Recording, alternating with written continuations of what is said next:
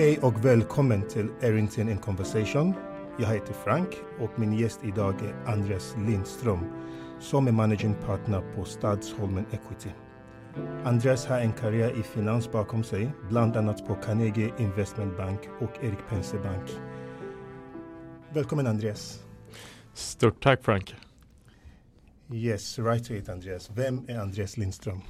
Bra fråga. Det är, jag tror att det är helt omöjligt att definiera sig själv. Men eh, vem man är bedöms ju ofta av ens omgivning. Mm.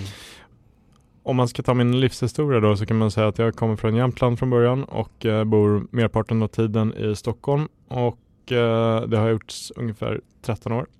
Och eh, jag har fortfarande kvar en fot i Jämtland, eh, är där ganska ofta. Vi bedriver ett eh, skogs och jordbruk som jag har tagit över då efter min far och Eh, spenderar majoriteten av tiden i Stockholms finansbransch. Eh, och det är i Stockholm som jag kanske har majoriteten av mitt sociala umgänge också. Och eh, på senare tid får man ändå säga att jag har börjat uppskatta mina rutter i Jämtland allt mer. Jag åker dit allt oftare och eh, Eh, kom precis tillbaka från älgjakten eh, i septemberjakten och så ska jag upp igen här i oktober.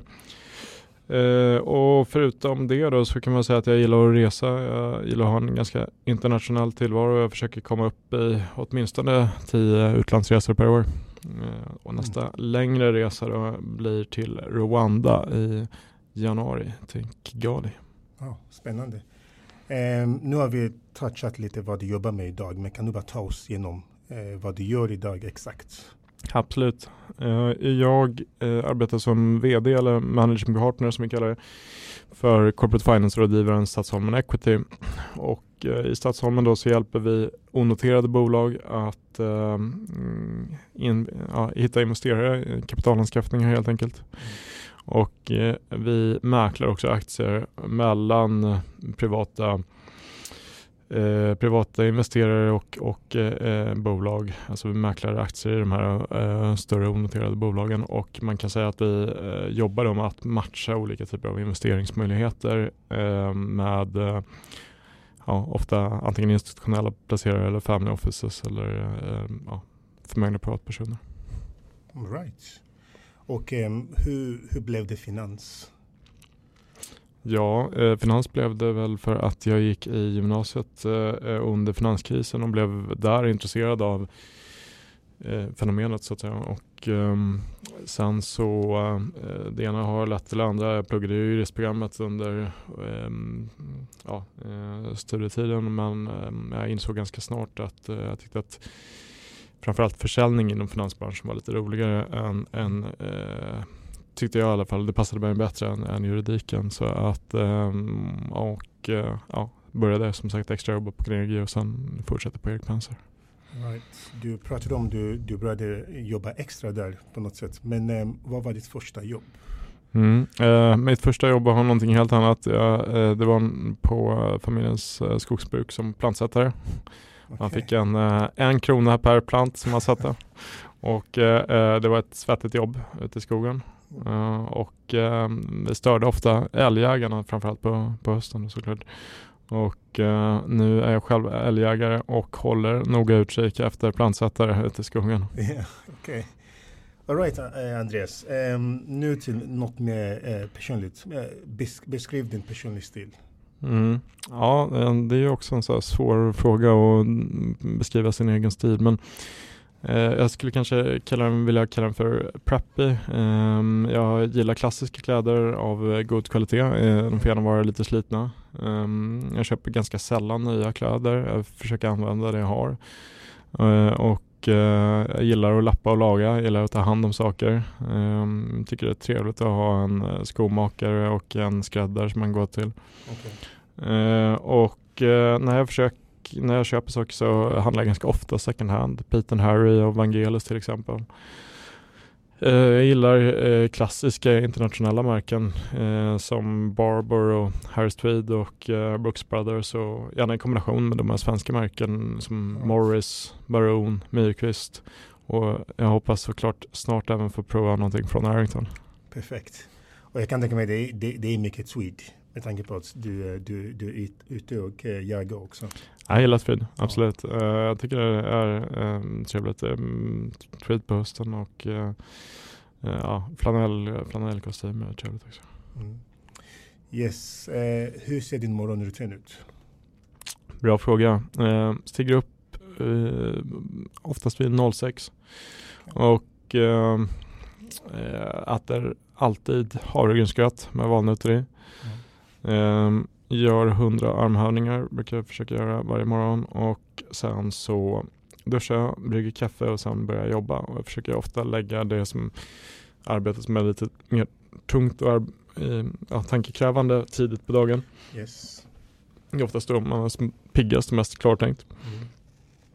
Mm. Och helst vill jag inte lämna lägenheten utan att ha druckit åtminstone två stora koppar kaffe. Ah, smart.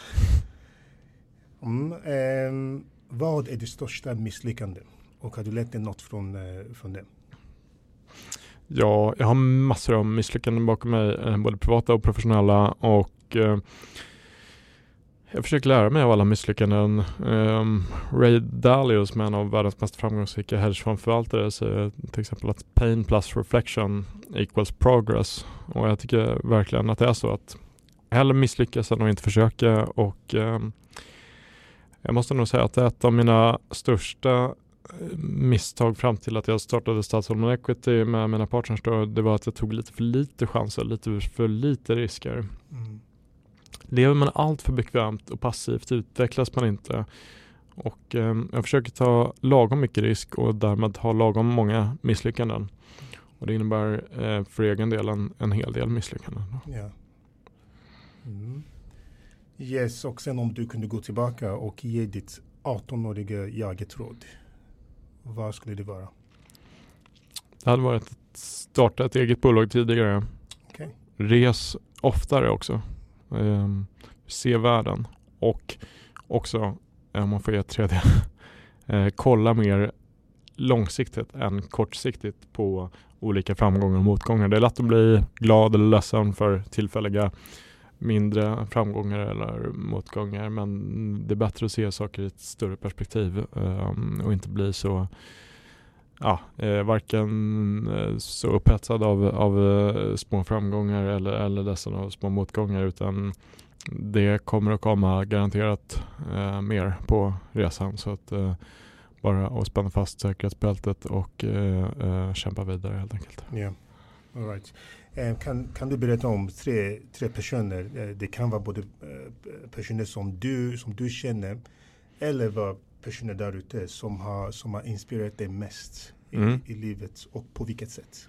Ja, Ja, men mamma och pappa är såklart de mest inflytelserika. Ja. Men, men förutom dem då ska jag säga, jag har en kompis som heter Tobias Bengtsson i gymnasiet och det var han som fick mig att bli intresserad av aktier. Han, han tyckte att vi skulle börja handla med aktier under finanskrisen. Och, eh, ja, I och med att det här var i princip eh, när aktiemarknaden låg på botten så gick det bara uppåt. Så både Tobias och jag tyckte att vi var riktiga genier.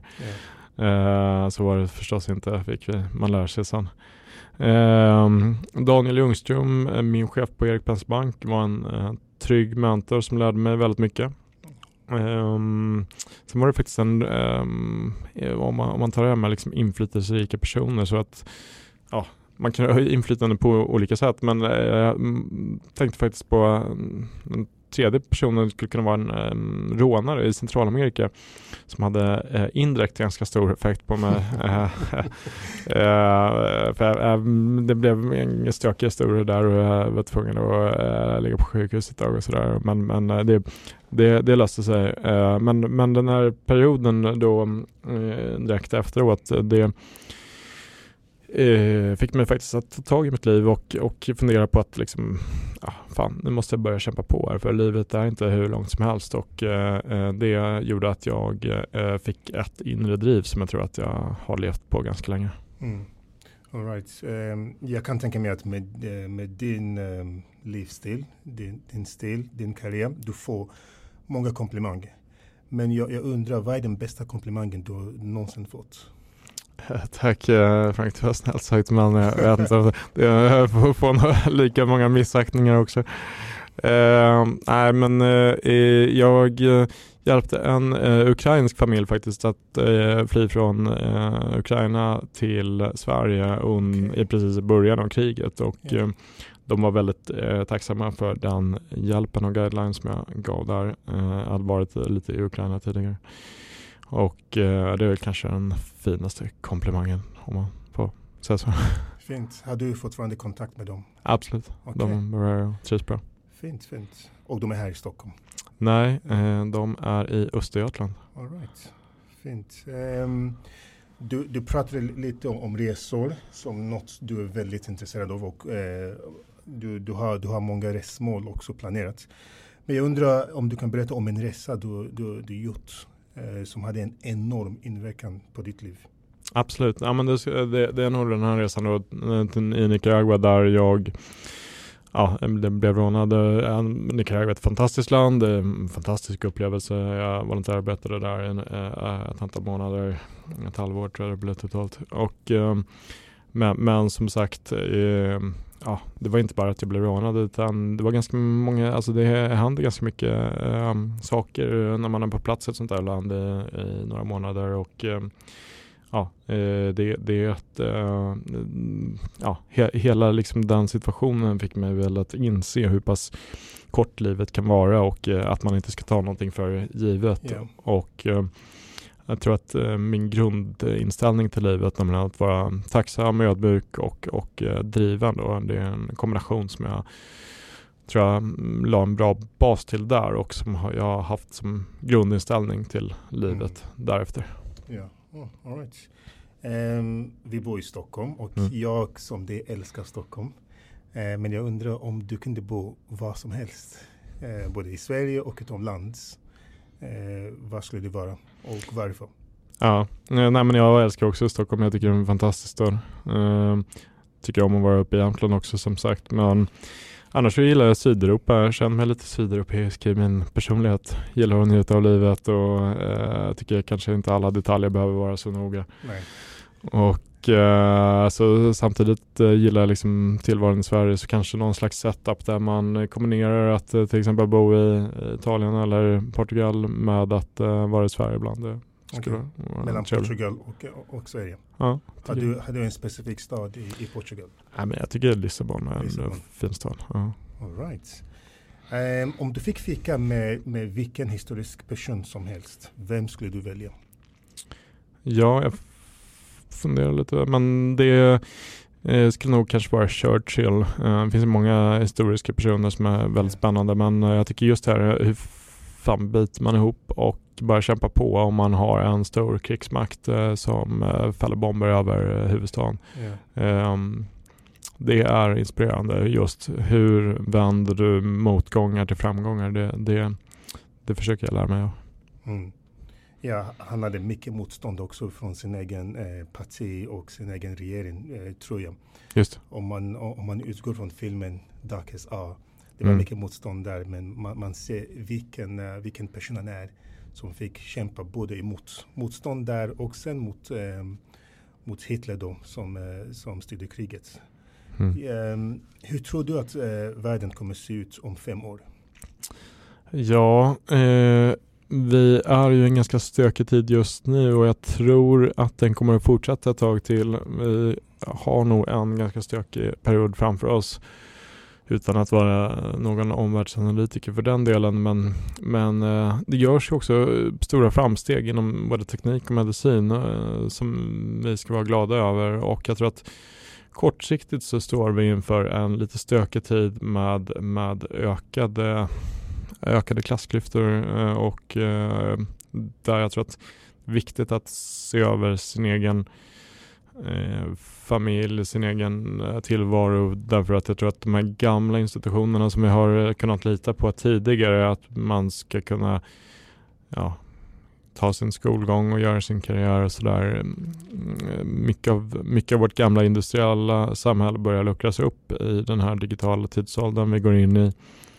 Och eh, det kommer nog innebära lite stökigheter eh, men förhoppningsvis gör det att eh, saker och ting blir eh, bättre på, på sikt. Ja, um, jag, jag tog en um, citat från din Instagram Um, och du sa där, i finansbranschen får man en ganska bra översikt över hur det ser ut i samhället generellt. Mm. Kan du bara utveckla vad du menar? Finansbranschen är ju lite som ett blodomlopp för ja, näringslivet i övrigt och ehm,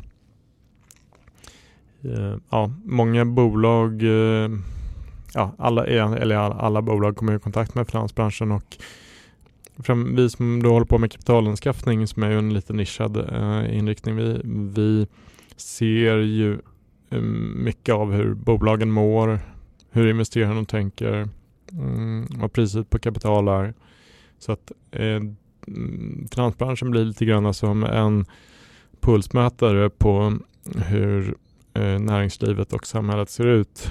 Och eh, man behöver också lära sig, alltså i, i det här blodomloppet måste man också lära sig hur de andra organen ser ut och eh, sitter ihop. Um, och det gör att man får en ganska bra överblick över ja, allt från dataspel, teknik, eh, medicin, ja egentligen all, alla bolag som i någon mån behöver kapital kommer ju till oss eh, och det gör att vi vet ganska väl hur det står till i olika eh, delar av samhället och också eh, vad så att säga vart eh, största utvecklingarna All right. sker. All right. Um, vad är en vanlig myt om, eh, om ditt jobb eller om finansbranschen? Mm, eh, ja, jag skulle väl kunna säga, säga till exempel att det är väldigt många som tror att man behöver vara väldigt duktig på siffror och olika sifferövningar men eh, det är klart man måste ha någon i teamet som är duktig på siffror men, mm. men eh, det finns eh, ja, det finns väldigt många olika typer av jobb i, i, i finansbranschen och eh, ja, alla är inte så tekniska i sin karaktär så att jag tror att det är väl kanske bara en, en sån här myt att uh, man måste vara en teknisk fysiker. Liksom. Så är det kanske inte.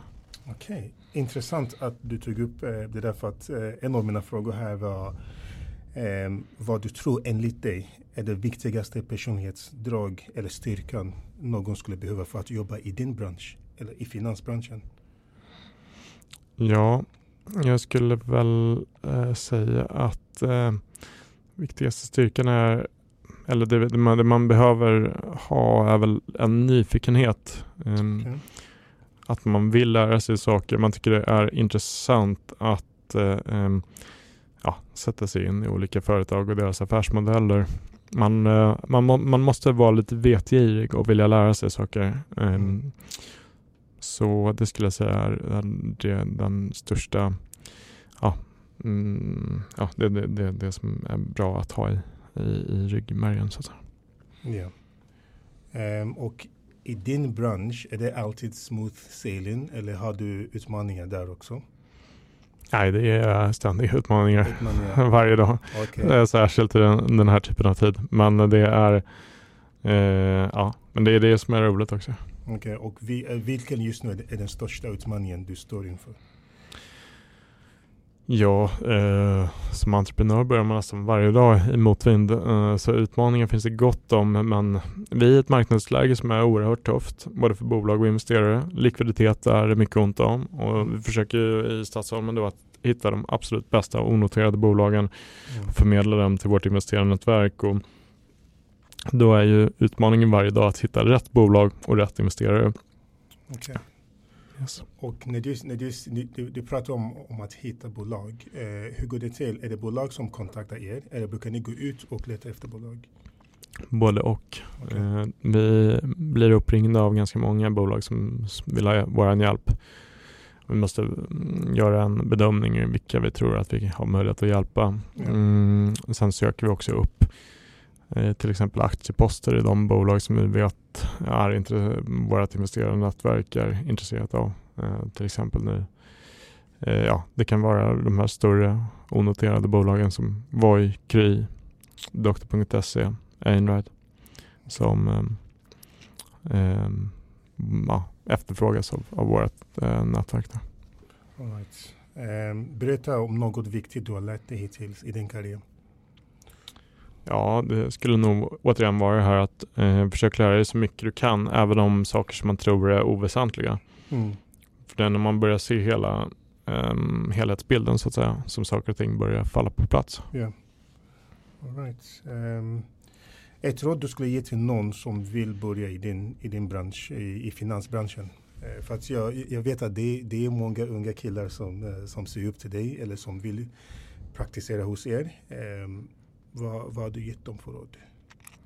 Ja, eh, jag skulle nog säga att en kombination av att vara nyfiken, och orädd och försöka lära sig så mycket man kan. Det tycker jag, har ju anställt ganska många juniora personer. Eh, under mina sju år på Penn så var jag ansvarig för bankens sommarinternprogram och rekryterade även en hel del juniorer som sedan gick vidare i banken och blev aktiemäklare och sådär.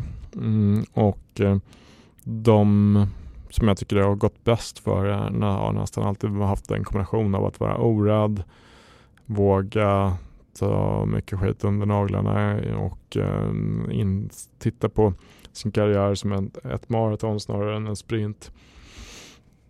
Och eh, ja, eh, så det skulle jag säga att eh, vara nyfiken, orädd och försök lära dig så mycket du kan.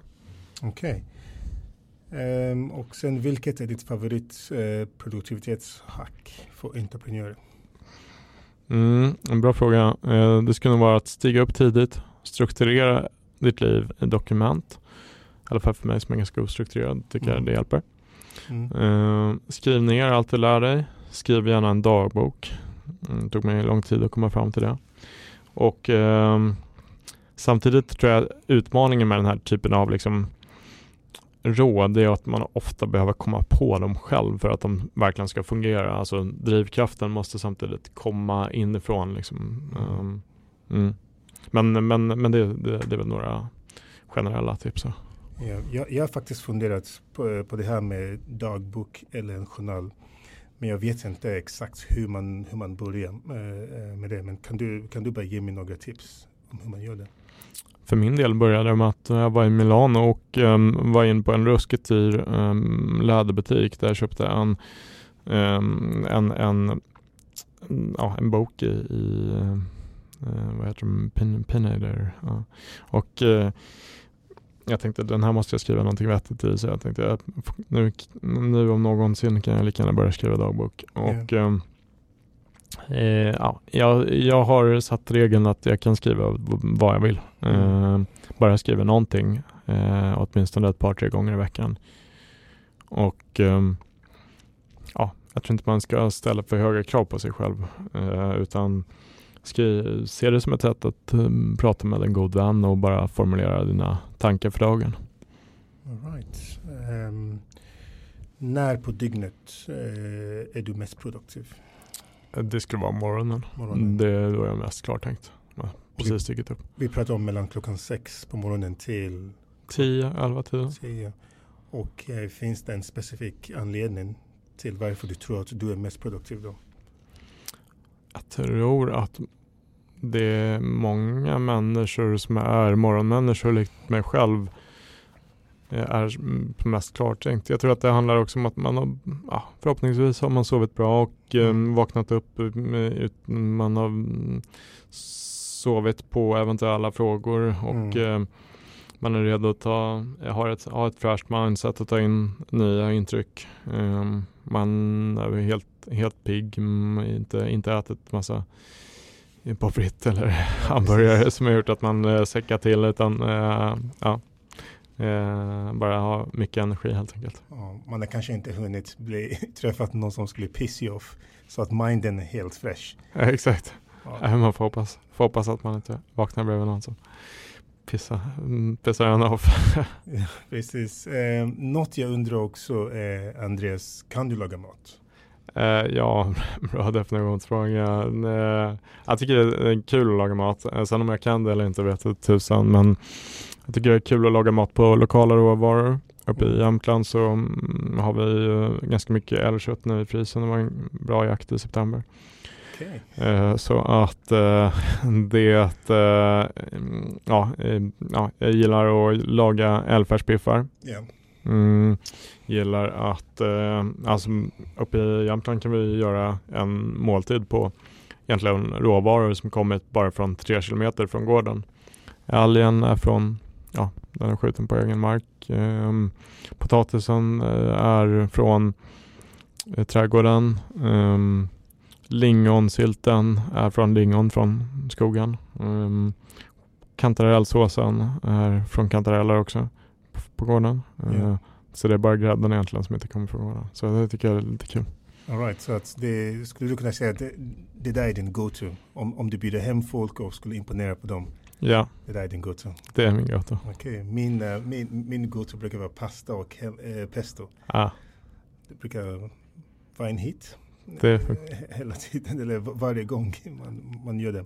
Ser fram emot att få prova det vid tillfälle. Absolut, absolut. Du, jag, jag kommer bjuda hem dig snart och då får du prova på min pasta och pesto. Mycket bra. Yes. Um, vilka underskattade verktyg är umbärliga för dig och ditt jobb? Jag tycker att Google Docs rätt använt kan, är hur bra som helst. Att kunna få jag gillar Googles, liksom Google Chrome och Googles eh, operativsystem med de här Chromebooks också och jag gillar eh, deras eh, ja, motsvarighet till Microsoft Docs eh, eller Microsoft eh, Word Office-paketet och, och eh, ja, att det funkar, bara fun allting bara funkar liksom och mm. Ehm, ja, tycker jag är ett, mitt eget så att säga, äh, verktyg som jag använder hela tiden och som jag tycker jag har nytta av. All right. Um, jag tror inte att du, går, du har några tankar på att starta ett företag imorgon. Men um, om du skulle starta ett företag imorgon, vad skulle det vara? Ja, eh, jag tycker att kaffe verkar spännande. Um, okay. Jag, eh, om jag inte hade varit i finansbranschen hade jag kanske kollat på det. Kaffe mm, tycker jag är, det är någonting som vi dricker hela tiden och som eh, det finns mycket kaféer och sådär men det borde även kunna privatkonsumeras på ett eh, mer eh, eh intressant sätt så att säga med, ja, med lyxbönor och eh, ja, men att man ungefär som att eh, det finns massor av mikrobryggerier borde det väl finnas olika eh, kaffe alltså, borde kunna finnas fler kaffebryggerier också och kaffe mm, direktimportörer från eh, specifika plantage och sådär tycker jag ja, eh, det, det, det, mm, det är lite spännande tycker jag och jag gillar som sagt eh, kaffe själv. Jag dricker mm, kanske fem sex sju koppar om dagen så att um, skulle gärna, um, jag tror man ska ägna sig åt saker som man själv tycker är kul. Okej. Okay. Och det var faktiskt min nästa fråga. Eh, vad du hade gjort idag om du inte jobbade i finansbranschen. Är det kaffe då? Ja, det hade det nog varit. Eh, också tyckt att eh, det är lite lockande att bli lastbilschaufför också. Okay. eh, det, det verkar som eh, ett relativt bekvämt och välbetalt arbete där man kan eh, sitta och lyssna på ljudböcker under långa sträckor och se ett konkret eh, resultat av det man eh, jobbar med. Så att, eh, kanske antingen kaffe, kaffeentreprenör eller lastbilschaufför. Okej. Okay. Um, har du tre böcker du skulle rekommendera till uh, män uh, idag? Mm. Det kan vara till kvinnor också men um, mest män, något som kan hjälpa män utvecklas på alla möjliga sätt. Mm. Mm. Ja, men, um, uh, ja alltså jag skulle väl i så fall ta um, först How to Influence and Influence People uh, av Dale Carnegie för att lära sig hantera människor. Yeah. En bra bok. Uh, sen ska jag ta Principles av Ray Dalio. Prin där beskriver Ray Dalio mycket hur du kan bygga dina egna principer och hur han har byggt dem. Det är lite som att bygga, alltså jag ser det lite grann som att bygga ett operativsystem för sig själv. Eh, sen så skulle jag också läsa Man's Search for Meaning eh, som handlar då om en, eh, ja, en självupplevd bok av en författare som var eh, satt i ett koncentrationsläger och överlevde det och eh, skrivit lite grann om, om hur, hur eh, på tal om det här med motgångar och eh, svåra tider och sådär, eh, hur hur tar du dig igenom eh, väldigt svåra tider och ändå liksom kommer ut starkare på andra sidan. All right. Um, har du en fråga som du önskar att jag hade ställt till dig? Ja, eh, bra fråga. det, det, var en fråga där. Uh, ja, nej men jag vet inte, kanske runt hur man ska um, tänka med det här med um, personlig utveckling. För det är någonting som jag brottas med mycket. Mm. Uh, jag tror att man ska kombinera teori och praktik Eh, och att eh, man försöker läsa mycket böcker om det eh, ämnet som man vill lära sig om samtidigt som man försöker hitta vägar att praktisera det. Så ja, det, det är någonting som jag själv liksom brottas med hela tiden. Både vad är alla möjliga saker. Matlagning, jakt, finans, inte minst resor. Hur, hur ska man bli duktig på någonting? Mm. Och jag tror, jag, tror, jag tror att att vara duktig på att blanda teori och praktik och mm. snabbt eh, praktisera teorier som man har lärt sig. Det mm. eh, tycker jag är en nyckel till personlig utveckling. Yeah. Um, jag, jag vet, um, jag, jag, har träffat många killar som vill börja med jakt. Uh, jag, jag, är en av dem. Eh, och jag undrar hur man, eh, hur man börjar, hur, hur, man kommer in på jakt. För jag tror inte det, det är något man kan bara börja eh, hålla på med imorgon. Det är inte så svårt faktiskt, utan man kan gå en jaktkurs, en intensivkurs på eh, någon, mm, ja, det blir flera herrgårdar till exempel som utbildar jaktelever. Det kostar klart en, en liten slant, jag vet inte, ja, 10 000 tror jag betalade själv för att gå på en jaktkurs på Knista herrgård i Västergötland. Men eh, det är inte så avancerat utan det du behöver är eh, jägarexamen, du behöver eh, klara vapentesterna för att kunna få licens och kunna köpa vapen. Du Behöver köpa vapen och sen ett vapenskåp eh, och sen måste du hitta mark att jaga på. Ehm, men det går att lösa. Allt det där går att lösa. Det är klart att det är lite bökigt och sådär men det är inte, det är inte så fruktansvärt avancerat jämfört med att till exempel lära sig tennis eller lära sig segla eller sådär. Som, så så eh, det är görbart. Nej, och eh, sen, sen undrar jag hur hittar man mark? Genom en kompis eller kan man hyra? Eller hur, hur, hur gör man? Det går att både hyra eh, eller ja, eh, arrendera mm, och eh, det går att, eh, ja, eh, ja, såklart man kan kolla runt i sitt nätverk också om man har eh, några man känner men, men eh, det går, det är oftast, nu har jag inte arrenderat själv eh, i och med att vi har jaktmark uppe i Jämtland. Men eh, om inte annat så är du varmt välkommen att följa med eh, upp till Jämtland. Absolut, tack så mycket. Yes, Andreas. Eh, det var allt jag hade. En sista fråga. Hur kommer folk i kontakt med dig? Um, ja, men det kan man göra via LinkedIn till exempel. Mm, eller Instagram. Jag heter Andreas Lindström på, på LinkedIn och Andreas E Lindström på Instagram.